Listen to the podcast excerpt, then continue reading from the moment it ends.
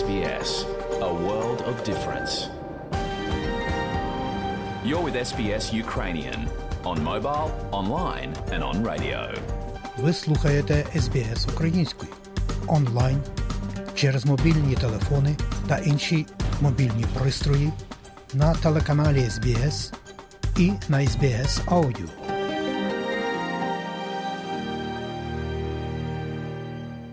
Найщиріші вітання усім, хто слухає україномовну програму СБС Аудіо сьогодні, 20 жовтня року 2023. І я, Богдан Рудницький, дякую вам, шановні друзі, що слухаєте СБС. А сьогодні у нашій аудіопрограмі, зокрема, ви почуєте, як завжди, короткий огляд новин СБС станом на нині.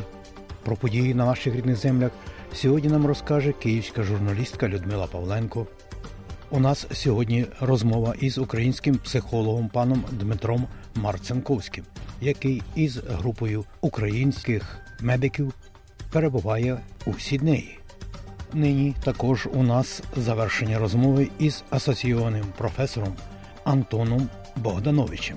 Буде і дещо до підсумків всеавстралійського референдуму, що відбувся 14 жовтня. Буде, звичайно, і пісня, і багато більше. Тому залишайтеся з нами і слухайте СБС.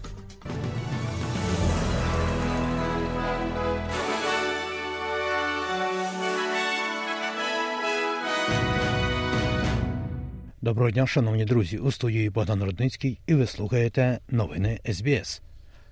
А у цьому бюлетені новин, зокрема, прем'єр-міністр Австралії Ентоні Албанізі не планує зупинятися в Ізраїлі під час своєї поїздки до Вашингтона.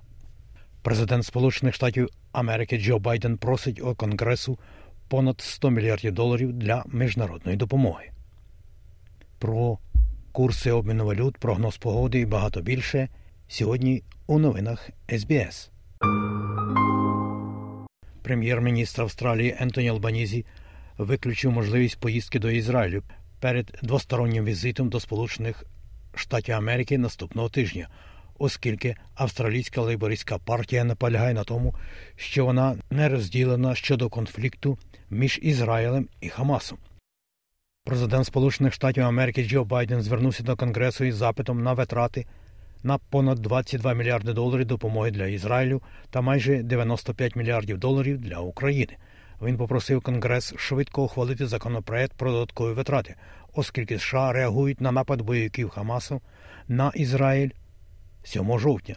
Це сталося після візиту до Ізраїлю в середу, 18 жовтня, під час якого пан Байден підтвердив солідарність Сполучених Штатів Америки з народом Ізраїлю.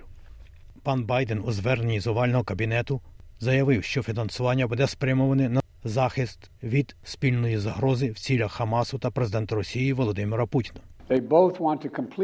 Вони обоє поділяють бажання повністю знищити сусідні демократії.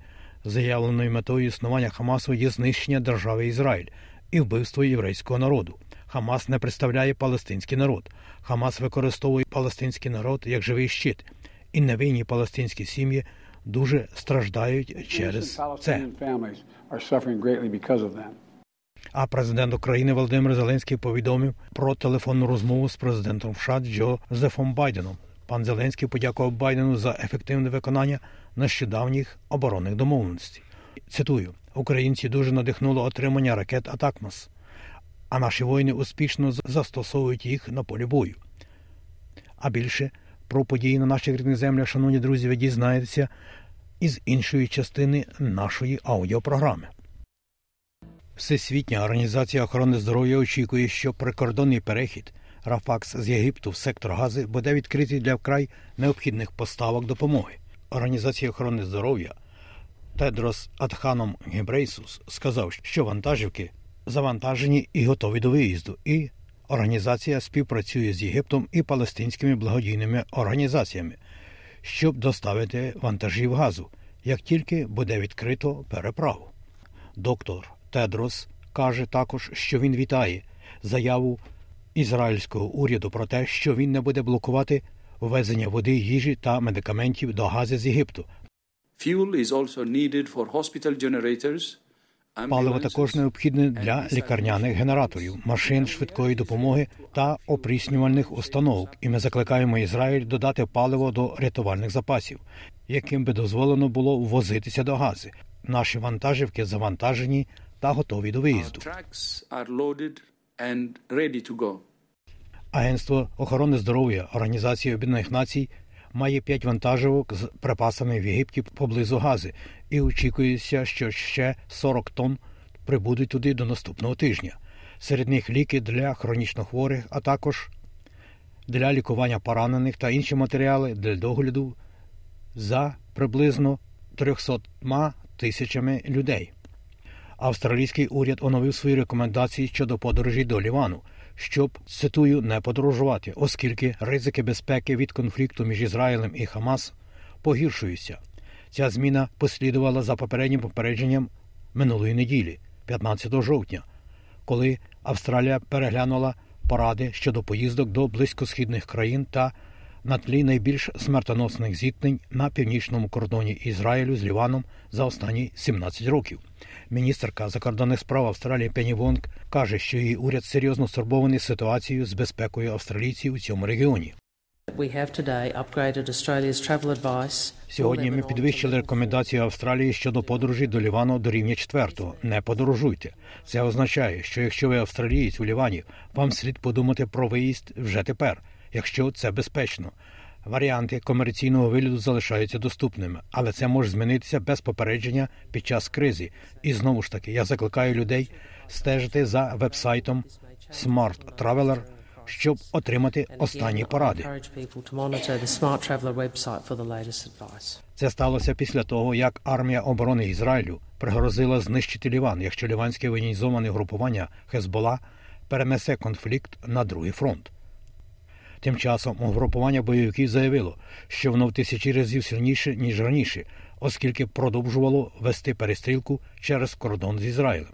Щодо отримання більшої додаткової інформації про рекомендації австралійського уряду щодо подорожей, ви завжди можете зайти за посиланням www.smarttraveler.gov.au.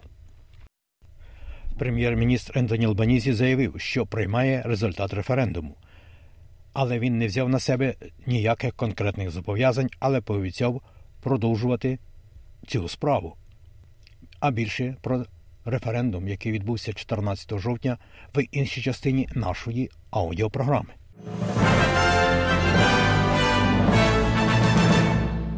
Тисячам жителів Тихоокеанських островів буде запропоновано шлях до австралійського життя, а уряд докладе зусиль для підвищення зайності в регіоні та вирішення проблеми дефіциту отримавши, так би мовити, зелене світло.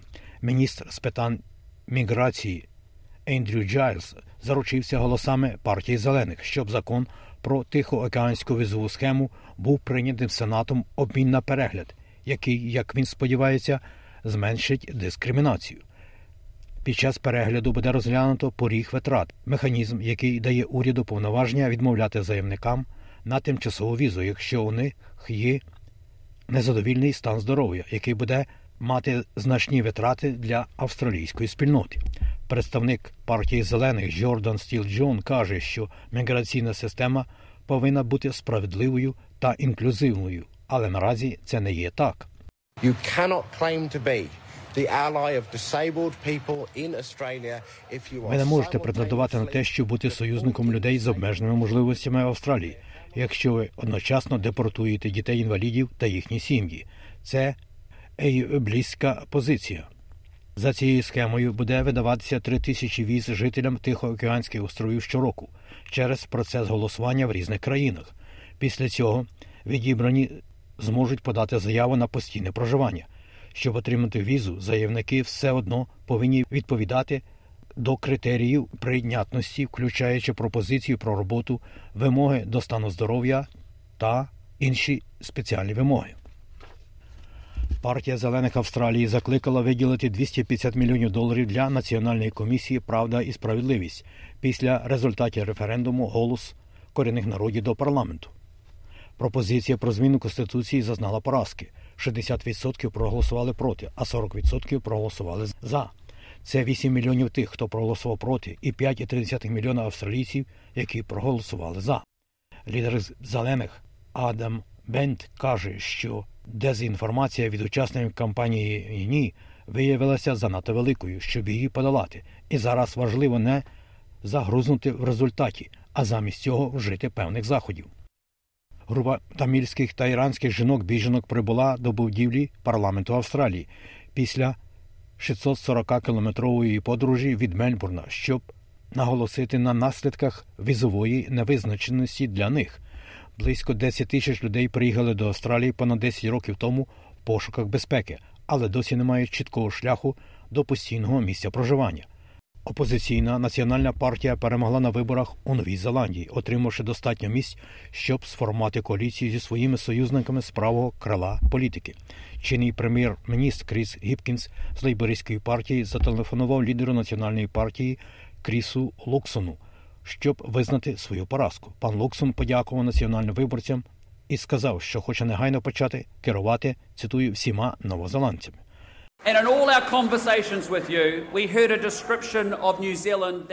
І в усіх наших розмовах з вами ми чули опис Нової Зеландії, яка може бути набагато кращою, ніж вона є. І ми знаємо це, і ви проголосували за це. І разом ми зробимо цю країну ще кращою.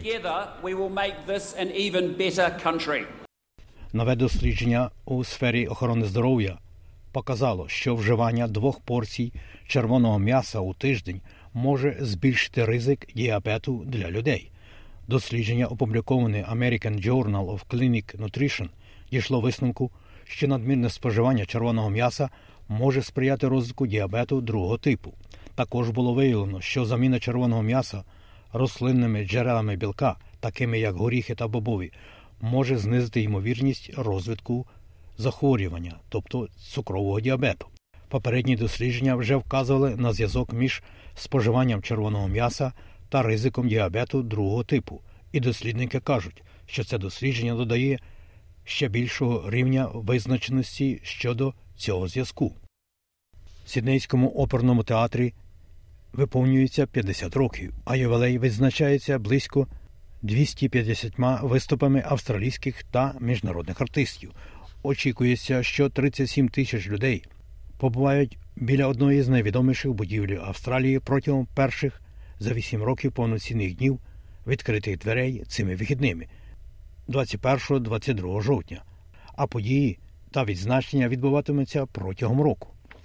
Про курси обміну валют. Як інформує Резервний банк Австралії станом на сьогодні, на час виходу нашої аудіопрограми, один австралійський долар ви можете обміняти на 63 американські центи, або при обміні одного австралійського долара на євро ви можете мати 0,59 євро. А ось як інформує Національний банк України станом на час виходу нашої аудіопрограми, один австралійський долар ви можете обміняти на 23 гривні і 10 копійок. За долар США при обміні на гривню ви можете мати 36 гривень і 61 копійку. А за 1 євро при обміні на гривню ви можете мати 38 гривень і 65 копійок. Звичайно, курси обміну валют в різних банках різні. І про прогноз погоди на суботу, 21 жовтня року 2023. Як передбачило Австралійське метеорологічне бюро у Перту 29, Аделаїді 18, можливий невеличкий дощ, Мельбурні 23, можливо, трохи дощитиме, в Гоборді погода подібна, плюс 17, в Канбері 29, в Олонгонгу 26, в Сіднеї 27, сонячному Каслі 31, також сонячно в Брисбені 29, в Таунсвілі 30, у Кенс 31, в Дарвені 34 і в Алекс Спрінг також 34 і сонячно. Оце і все сьогодні у новинах СБС на час виходу нашої аудіопрограми. Нагадаю, що її повторення ви можете переслухати о 2 годині пополудні у суботу, 21 жовтня.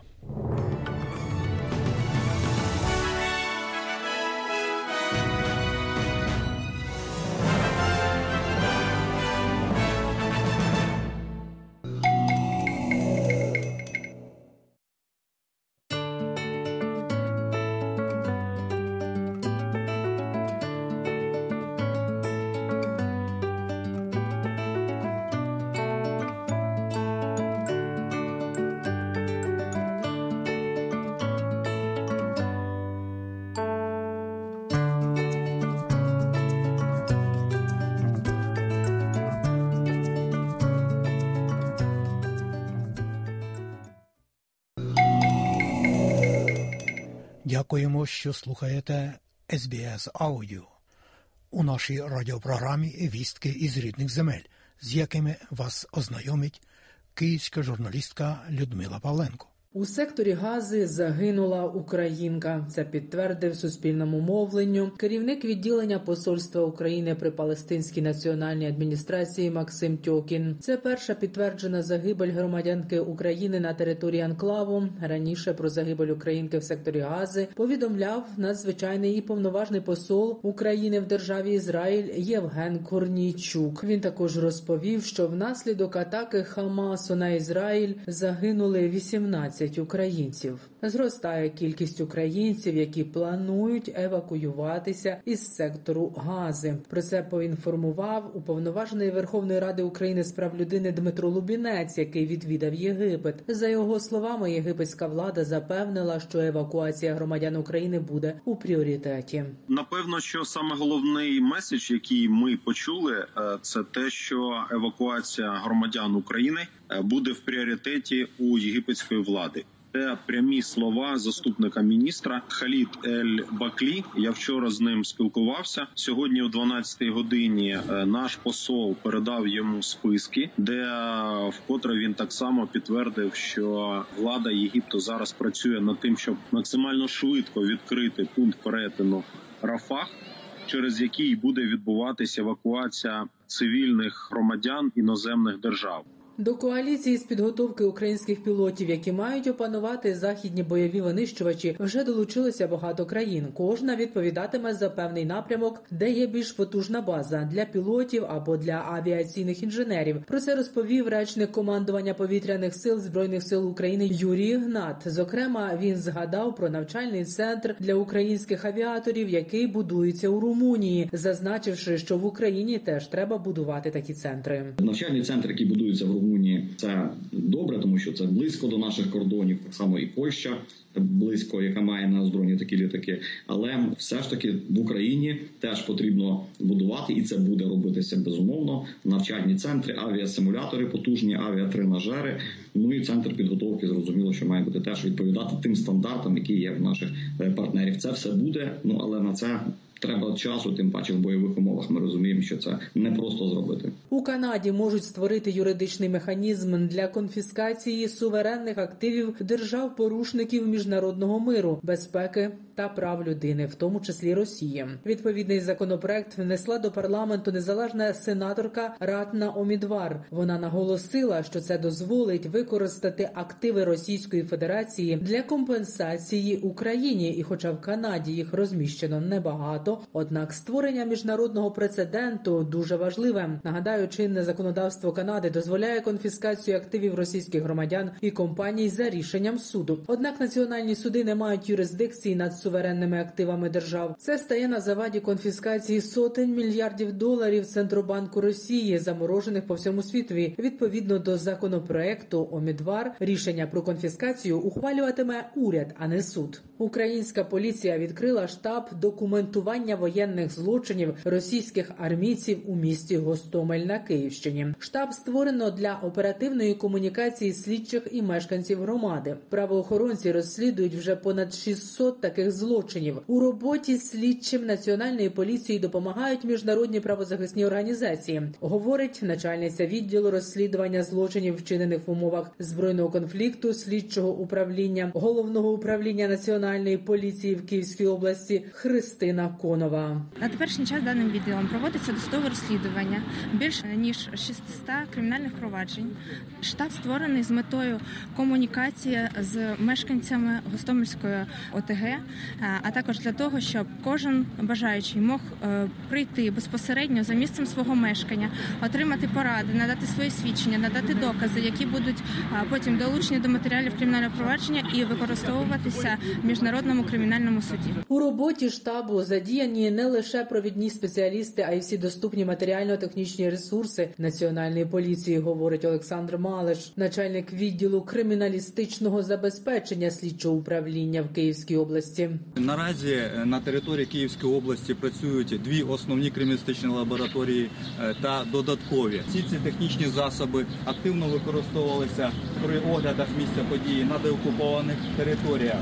Криміналісти мають значний досвід по документуванню даних злочинів. Близько 28 тисяч жителів України станом на сьогодні внесені до єдиного реєстру осіб зниклих безвісти за особливих обставин. Про це повідомило Міністерство внутрішніх справ України. Реєстр запрацював з квітня цього року. Однак існує проблема щодо ідентифікації тіл, які залишаються на окупованих територіях у зоні проведення бойових дій, а також у тимчасових похованнях. Також зазначається, що за міжнародним досвідом на 30 тисяч зниклих безвісти має бути сформована база із 90 тисяч зразків ДНК. В Україні планують максимально прискоритися з розмінуванням територій. Очищення землі від російських мін має тривати роки, а не десятиліття, говорить прем'єр-міністр України Денис Шмигаль. Очищення нашої землі від російських мін має тривати роки, а не десятиліття. Відчуваємо підтримку партнерів за підсумками конференції в Загребі і попередніх домовленостей акумулювали 500 мільйонів доларів на розмінування. У щоденному режимі працюємо для збільшення цих ресурсів. Зазначу, з початку поточного року в Україні обстежено на наявність мін вже понад 225 тисяч гектарів земель сільськогосподарського призначення. Це майже половина угідь, визначених для пріоритетного повернення для господарської експлуатації. Йдеться про Харківську, Херсонську, Миколаївську області. До експлуатації повернуто загалом близько 170 тисяч гектарів площ.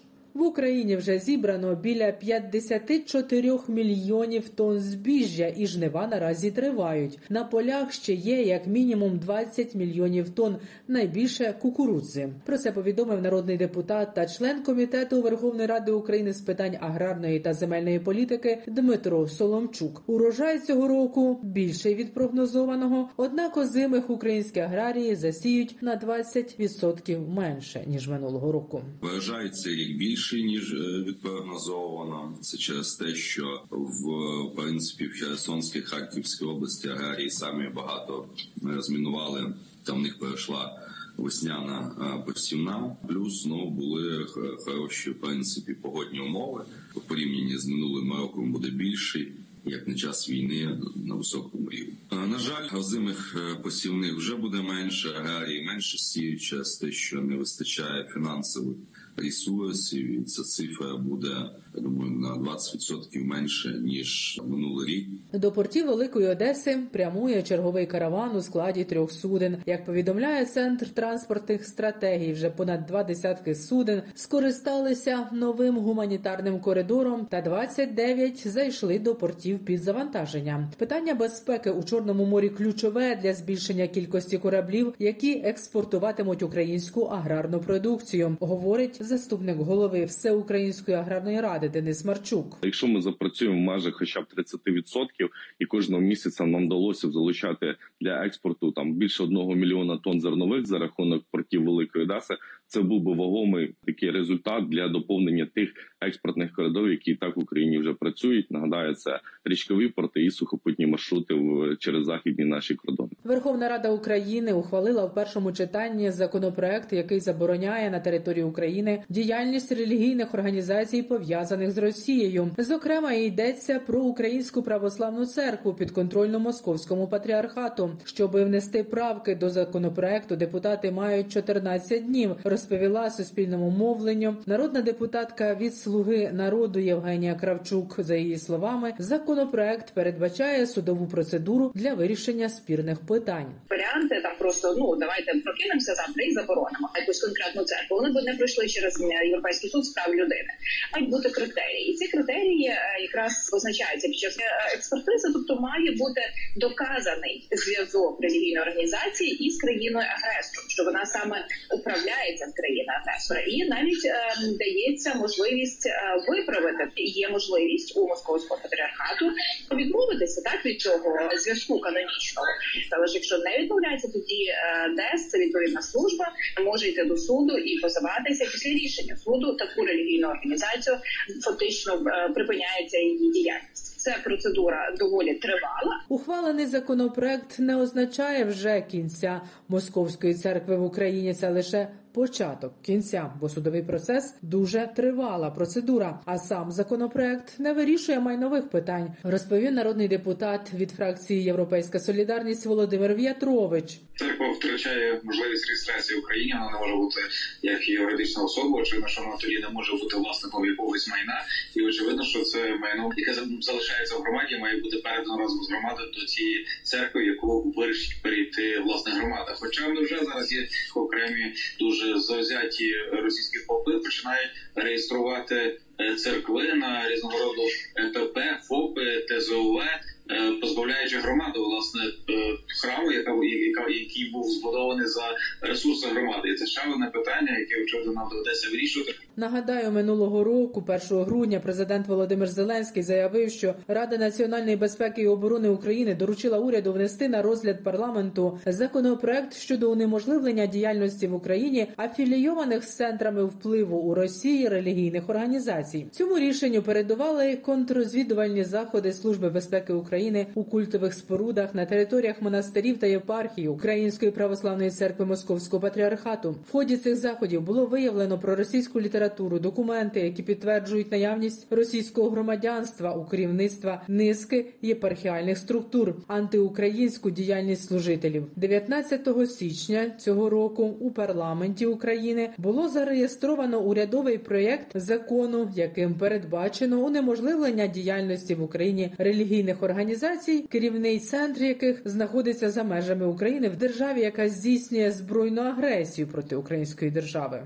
У лютому 2024 року в український прокат виходить сімейна стрічка Смак свободи, присвячена Ользі Франко, дослідниці старовинної української кухні, авторці книжки Перша українська загальнопрактична кухня та дружині сина Івана Франка Петра. Ідея стрічки показати кулінарні традиції України. Роль Ольги Франко втілила актриса Ірма Вітовська, грає у фільмі і співачка Джамала. У фільмі Смак свободи, крім Джамали та Ірми Вітовської, також знялися Рима Дзюбіна, Костянтин Темляк, Томаш Собчак. Видавництво книголав провело другу хвилю дослідження українського книжкового ринку, і з'ясувалося, що під час повномасштабної війни українці почали більше читати. 17% зізналися, що читають книги щодня, тоді як до війни таких було лише 8%. Причому активніше почала читати молодь. За даними дослідження, українці найчастіше читають друковані книги. Таке дозвілля практикують люди із середньою спеціальною та вищою освітами. 34% опитаних вказали, що протягом року купили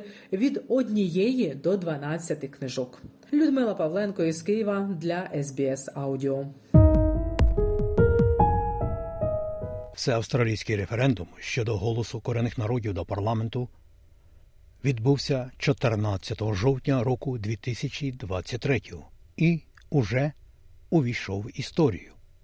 Отже, австралійці відхилили пропозицію закріпити спеціальну установу чи дорадчий голос, голос корінних народів у парламенті в Конституції з голосуванням ні у всіх шести штатах плюс північна територія. Але австралійська столична територія проголосувала єдина за голос. Отже, це рішуче можна сказати, ні з боку більшості виборців Австралії, які відкинули створення голосу корених народів у парламенті. І це був перший референдум, проведений Австралії за останні 24 роки. У Тасманії, наприклад, ця жінка каже, що голосувала проти і чому. Я розмовляла з багатьма людьми і не думаю, що це взагалі мало бути. І дуже сумно, що це не може бути просто єдиною групою, не відокремлюючи їх від своїх власних. Я не думаю, що спільнота аборигенів хоче, щоб це сталося. І більшість виборців у Тасманії переважною більшістю погодилися з цією думкою, як і всі інші штати та північна територія. Як я вже згадував, австралійська столична територія єдина була юрисдикцією в Австралії, яка проголосувала за. Так, учасник кампанії Томас Мейо каже, що він пригнічений горем. Ми вклали в це так багато роботи, не тільки останнім часом, не тільки люди в цій кімнаті, але знаєте, 70 тисяч волонтерів по всій країні. Лідерство корінних народів. Ми віримо в австралійський народ і спробуємо. Десятиліття наполеглої праці та відстоювання наших прав зазнали справжнього удару сьогодні ввечері. А прем'єр-міністр Ентоні Альбенізі заявив, що приймає результат. Він не взяв на себе конкретних зобов'язань, але пообіцяв продовжувати бути амбітним у цих справах. I absolutely respect the decision of the Australian people and the democratic process that has delivered it. Я абсолютно поважаю рішення австралійського народу і демократичний процес, який його забезпечив. Коли ми розмірковуємо про все, що відбувається сьогодні у світі, то ми приймаємо важливі рішення мирно і на рівних. З'явилося нове національне усвідомлення цих питань. Давайте спробуємо заглянути в це нове розуміння національної мети, щоб знайти відповідь. Let us channel that into a new sense of national purpose to find the answers. А міністерка у справах корінних народів австралійці Лінна Берні розчулилася, коли передала ці слова безпосередньо корінному народу Австралії. I know the last few months have been tough, but be proud of who you are. Be proud of your identity. Я знаю, що останні кілька місяців були важкими, але пишайтеся тим, ким ви є. Пишайтеся своєю ідентичністю, пишайтеся історією, яка має 65 тисяч років, історію культури, частиною якої ви є, і своїм законним місцем у цій країні. Ми будемо продовжувати. Ми будемо рухатися вперед, і ми будемо процвітати. Це ще не кінець примирення, і в найближчі місяці я зможу сказати більше про оновлену прихильність нашого уряду до усунення розриву.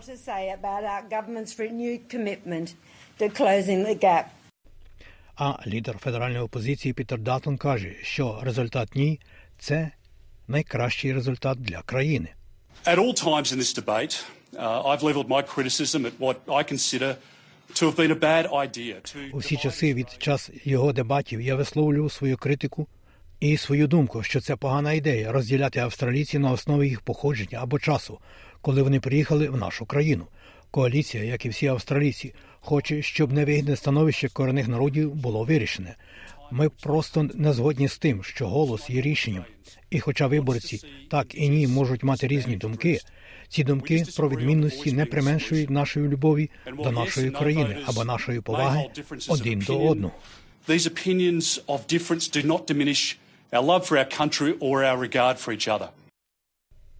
А сенаторка Джасінда Нампіджінпа каже, що вітає категоричне голосування проти. They've said no to division within our constitution along the lines of race. They've said no. Вони сказали ні поділу в нашій конституції за расовою ознакою. Вони сказали ні знущанням, маніпуляціям. Вони сказали ні скаргам і поштовху активістів, які припускають, що ми расистська країна, хоча ми абсолютно не є расистська країна. A racist country. Отже, референдум завершено, і рішення, і його рішення прийнято. І більше ви можете дізнатися про референдум голос корінних народів до парламенту 23-го року з усієї мережі телерадіокомпанії СБС, включаючи перспективи корінних народів через телеканал NITV. Відвідайте портал SBS Voice Referendum, щоб отримати більше інформації до статей, відео та подкастів більш ніж 60 мовами або безкоштовно можете переглянути новини, аналізи, документальні матеріали та розваги на SBS On Demand. А ці нотатки за матеріалами Дебри Гроарк, Грега Даєта, SBS News підготував Богдан Рудницький. Слухайте SBS сьогодні. Слухайте SBS завжди.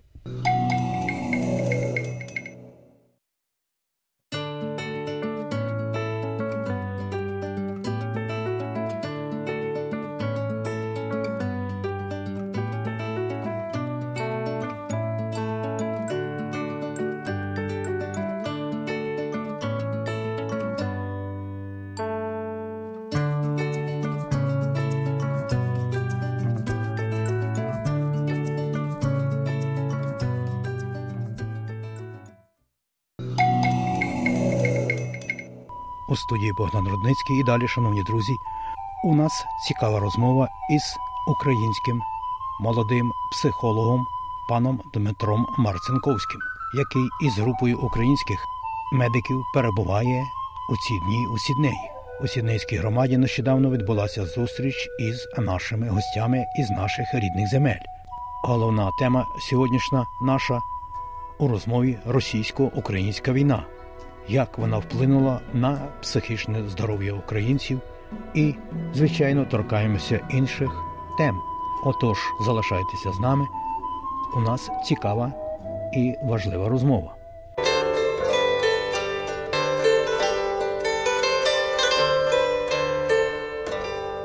Пане Дмитре, вітаємо вас в Австралії. І, будь ласка, спершу у нашій розмові розкажіть, будь ласка, дещо про себе для наших аудіослухачів.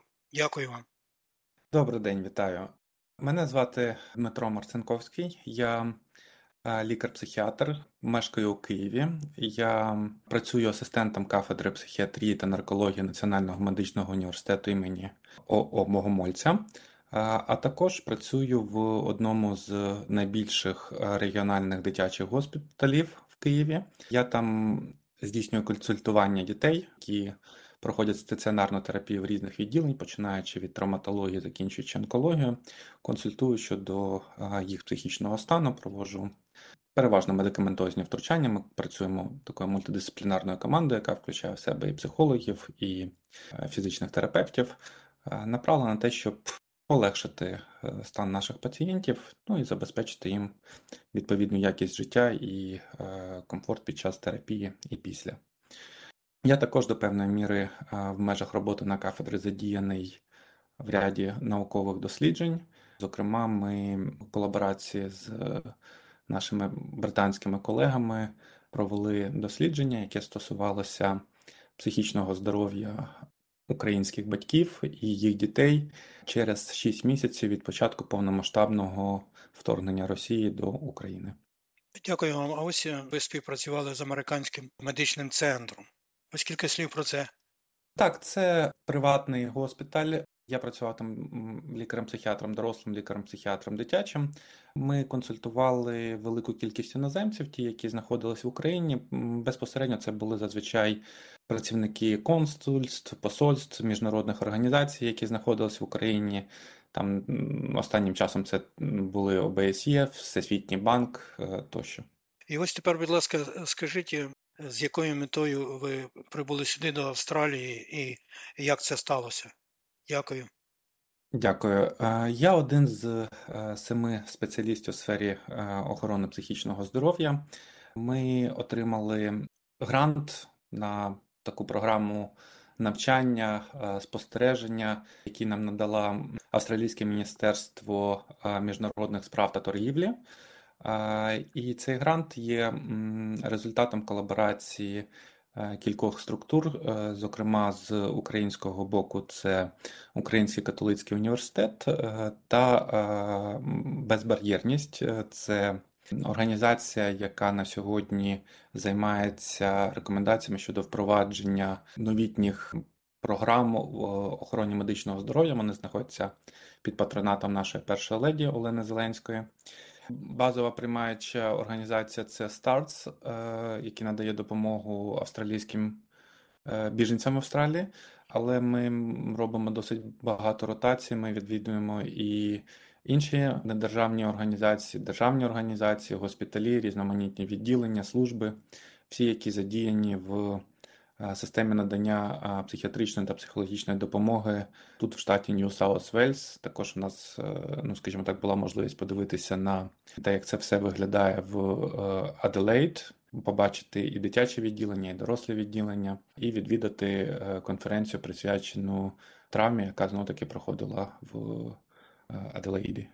Дякую вам. А ось тепер давайте е, перейдемо до досить складної і важкої теми російсько-українська війна і українці. Яка, на вашу думку, найбільша проблема у психічному е, здоров'ї сьогодні на наших рідних землях? Дякую. Дякую за запитання. Воно досить обширне і, мабуть, потрібно одразу починати говорити, що насправді війна триває не з 22-го року, а з 2014 року. Просто ми, мабуть, не настільки активно говорили про ці речі, але всі ці вісім років ми бачили людей, які так само постраждали від наслідків цього вторгнення в 2014 році. І ті проблеми, які існували тоді, е, вони зберігаються і зараз. Єдине, що збільшився масштаб, кількість людей, які одночасно е, зазнали цієї травматизації. Тобто, звичайно, будь-яка війна, будь-які військові дії, так само як і там інші масові травматичні події, вони мають надзвичайно негативний вплив на психічне здоров'я одразу великої кількості населення. Величезна кількість українців враз втратили свої домівки або були змушені тимчасово покинути свої домівки в пошуках більш безпечного місця для себе, для своїх сімей, для своїх дітей. І якраз переїзд, можливо, на сьогодні є однією з найбільш е, суттєвих проблем, які є. Справді дуже складно, коли ми говоримо взагалі про відновлення, психічне відновлення людини, ми не можемо розглядати його окремо від е, фізичного здоров'я, ми не можемо розглядати його окремо від контексту соціальних факторів, тому що це все є взаємопов'язані між собою речі. І коли людина знаходиться в такому підвішеному стані, ми називаємо це стан лімбо, психологічного лімбо, коли фактично не знає, де він буде мешкати завтра, чи будуть у нього гроші на те, щоб прогодувати свою сім'ю, на те, щоб забезпечити дітям безпечне середовище для зростання. Це, звичайно, не сприяє для відновлення від е, перенесеної травматизації. Це навпаки ще більше обтяжує людей і збільшує ризик того, що вони будуть мати негативні наслідки для свого психічного здоров'я, такі як, ну, в першу чергу, це звичайно тривожні розлади, це депресія і, е, звичайно, розлад, який дуже на слуху, це посттравматичний стресовий розлад. Іншою великою проблемою є те, що, на жаль, на сьогодні війна зачепила всі сім'ї українців, і не тільки тих, які мешкають в Україні, а й тих, які задовго до цього переїхали в різні європейські країни, в Австралію, наприклад. На сьогодні не можна знайти жодної української родини, яка не має члена родини або близького другу, або колегу, який би не загинув або серйозно не постраждав би від військових дій. І саме відчуття втрати, яке далеко не завжди проходить безслідно, воно на сьогодні становить досить суттєву небезпеку, оскільки в подальшому воно може ставати більш комплексним і ускладнюватись знов таки розвитком тих самих розладів, які я перелічив до цього. І ось на цьому, шановні друзі, наша розмова із доктором філософії, психологом Дмитром Марцинковським нині завершується, а її продовження ви почуєте у наступній нашій аудіопрограмі у наступну п'ятницю. І нагадаю, що повністю цю аудіорозмову ви можете послухати на нашій веб-сторінці www.sbs.com.au language ukrainian А далі, шановні друзі, у нас пісня із бібліотеки СБС. Ми народ нескорений. Співають Ілона і Діана Махно.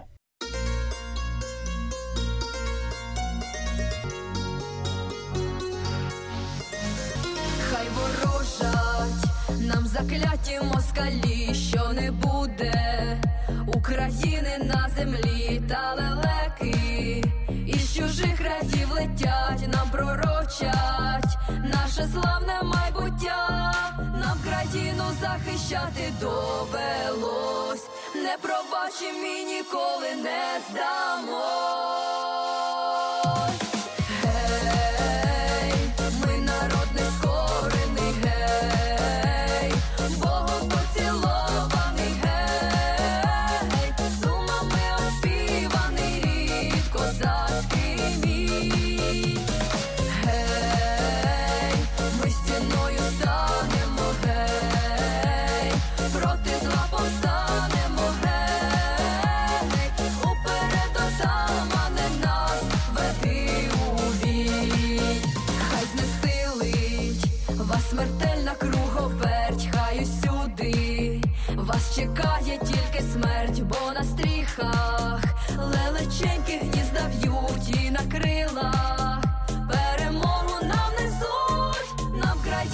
Захищати довелось. Не пробачимо і ніколи не здамось.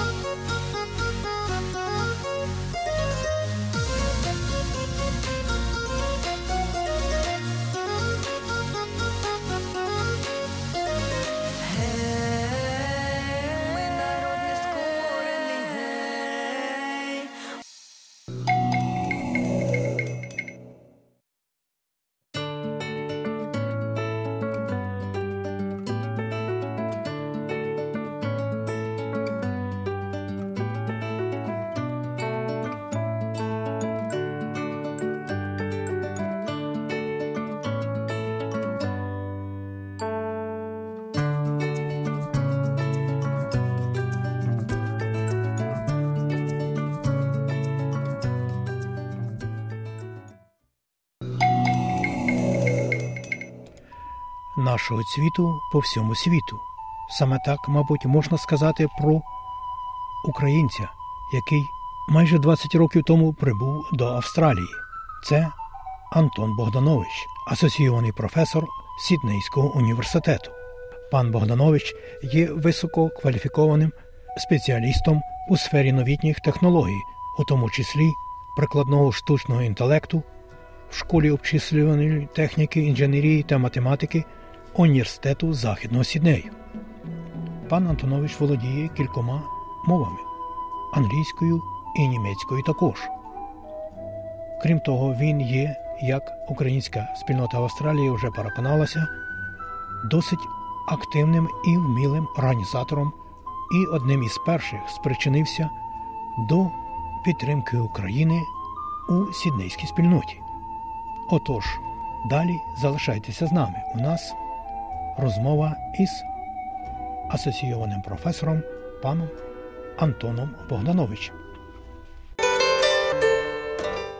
Отже, сьогодні продовження розмови із паном Антоном Богдановичем. Нагадаю, що початок ви мали нагоду послухати минулої п'ятниці, а повністю цю розмову ви можете переслухати на нашій веб-сторінці www.sbs.com.au Ukrainian. І далі запитання до нашого гостя. Нові події в Ізраїлі. Настала, так би сказати, найбільш гаряча точка у відносинах поміж Ізраїлем і Палестиною. І австралійські засоби масової інформації ніби забули війну в Україні. Як би це, на вашу думку, можна було якось активізувати також? Ну, я думаю, що нам треба доносити, що це все пов'язані події. Що то, що відбувається в Ізраїлі, це результат того, що відбувається в Україні, це результат тої безкарності, це результат затягнення цієї війни, цей рівень брутальності. Люди, які бачили кадри з Бучі, з е, Ірпеня, з Ізюму, то це те саме. Тобто, це та сама брутальність, якої ми, я не знаю, за своє життя я ніколи такого раніше не бачив. То, що робили росіяни у нас, те саме робить зараз Хамас, та сама жорстокість, ті самі терористичні методи це результат безкарності росіян. Саме от та безкарність і слабкість тих, хто приймає рішення, слабкість світу по відношенню до росіян породило це все. Інші терористичні режими, терористичні організації, інші тиранії бачать, що о, так я можу робити це, я можу відрізати голови комусь, і мені нічого за це не буде. і вони будуть боятися, і вони будуть розповідати про глибоке занепокоєння. Нам треба доносити оце, що у вас це буде тільки наростати, і по суті закінчиться третьою світовою, якщо це ще не вона. Якщо ви зараз дуже жорстко не відповісте в Ізраїлі і так само жорстко не відповісте в Україні. Тобто це треба швидше закінчувати. І чому ви тягнете з цієї зброї? Чому у нас досі немає літаків? Чому у нас досі немає цих ракет Атакамс чи Таурус з Німеччини? Давайте прокидайте, чому у нас так мало бронетехніки, чому ми збираємо на дрони всією громадою, чому ми збираємо на машини замість якихось броньованих машин, щоб вивозити поранених. Це небезпечно на звичайному якомусь ют вивозити людей, чи інколи навіть на квадроциклах вивозять. Е, Давайте допомагайте, давайте підключайтесь, перестаньте боятись цю Росію, бо буде ставати тільки гірше. Я думаю, з цього ракурсу нам треба заходити і стукатись в новини, і просто казати, що це дві пов'язані події, і вони також роз... їх розрішити також можна тільки разом, не окремо Ізраїль, окремо Україна, а разом. Повертаючись е, до попередньої розмови про допомогу ваших однодумців, ось скажіть, будь ласка, це не так легко. Люди всі працюють, зайняті, і ось вже другий рік, можна сказати, виходять на ці- ці різні акції чи міроприємства і роблять усе, що можуть для України. Ось е, як це вдається, як це е, чи люди самі, чи потрібен завжди потрібен провідник. У людей є мотивація, звичайно, самостійно допомагати. У людей є, ну, у мене, наприклад, мені некомфортно нічого не робити. Мені некомфортно, то що я не на фронті зараз. І якщо я бачу, що я тут неефективний, то я не бачу себе просто сидіти і працювати, і нічого не робити, і забути про війну. То мені здається, що я поки що тут ефективніший, ніж на фронті, бо в мене ніякого взагалі досвіду нема воювати. Але якщо це перестане таким бути, то я поїду. Я знаю, що багато чоловіків так само відчувають. У людей є внутрішня мотивація. Це треба, звичайно, треба якось це організовувати, щоб це не був хаос, але мотивації достатньо у людей і без мене. Тобто у більшості українців ця внутрішня мотивація присутня, особливо у тих, у кого є родичі в Україні, друзі, знайомі, багато хто ну, втратив своїх близьких і рідних. І мотивація нікуди не зникає. Ви б хотіли щось мені розказати, але я про це вас не запитав. Маю на увазі для аудіослухачів СБС української аудіопрограми. Дякую. Я би хотів би звернутися до всіх слухачів і сказати, що зараз у нас дуже такий серйозний переломний момент, коли Україна у наступі, нарешті Україна не захищається, а йде в наступ і звільняє території. І, на жаль, вони не мають всього необхідного. І зараз, і я думаю, до кінця війни так буде дуже важлива роль саме волонтерів. Наприклад, ті самі дрони. Є деякі дрони, які можуть поставляти союзники, дрони тактичного стратегічного рівня, але дрони оперативного рівня, де йде, йде бій для розвідки, де там на 300 метрів треба запустити якийсь дрон, який можна тут в магазині просто купити, Mavic, е, і подивитись там, звідки йде ворог, хто на тебе нападає, замість того, щоб посилати людей. Кожен дрон такий рятує як мінімум одне життя. І таких дронів треба дуже багато. І скільки ми не питаємо, ці дрони купляють тільки волонтери, такі як ми. Тобто, ніхто, якщо ми не купимо, ніхто не купить. Бо уряд не може купляти китайські, Міністерство оборони просто не може зробити замовлення у китайців. Союзники також у них свої там економічні проблеми з Китаєм. Вони також не можуть. А от саме цей сегмент дронів це зазвичай все китайське, і альтернативи немає. Тому все купують волонтери. Так само з машинами. Нам недостатньо дають броньованих автомобілів, а поранених треба якось вивозити. Якщо людину поранило на полі бою, це, це ж не, не просто робот якийсь, це чийсь брат, чийсь син, чийсь друг, і ми його хочемо рятувати. І які у нас є варіанти, якщо немає броньованої машини? Ми купляємо звичайну машину. Якщо за годину його не вивезти, то дуже велика ймовірність, що людина загине. А на руках його не винесеш під обстрілами, під артилерію. Тому ми всі скидаємося, купляємо ці машини або тепловізори. Коли вночі на вас нападають, у вас немає тепловізора, ну вони просто підходять і з великої відстані всіх розстріляли і все, і ви навіть не зрозуміли, що відбувається.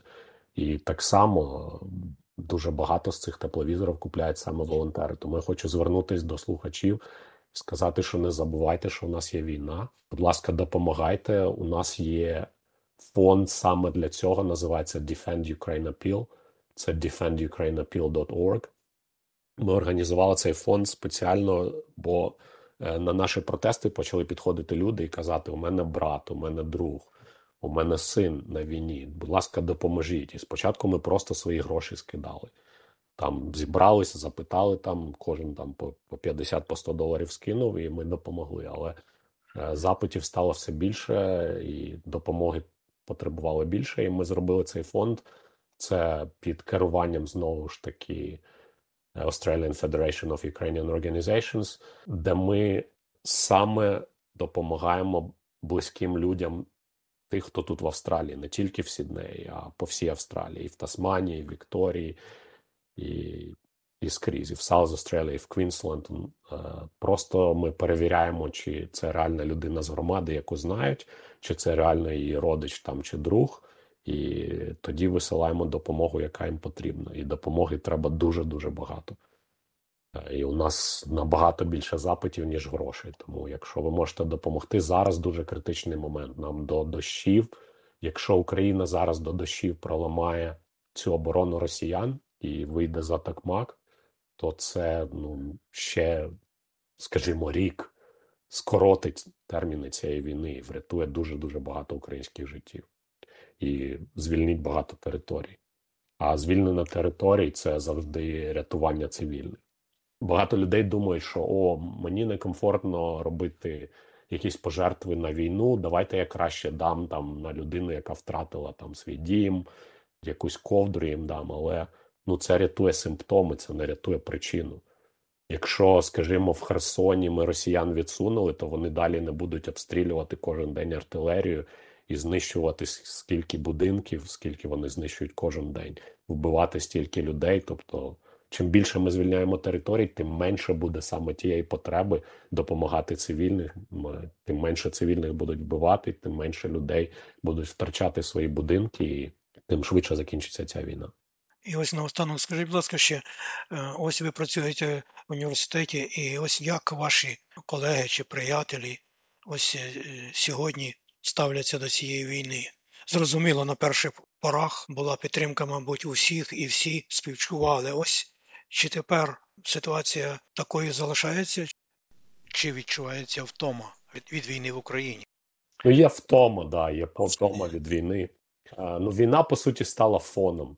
Тобто, так, ми перші там навіть 3-4 місяці постійно про це розмовляли. Зараз Ну, трохи питають, але не так активно. Тобто людей все одно цікавить, що там, як там відбувається. Вони там також намагаються допомагати, але все більше і більше це стає фоном.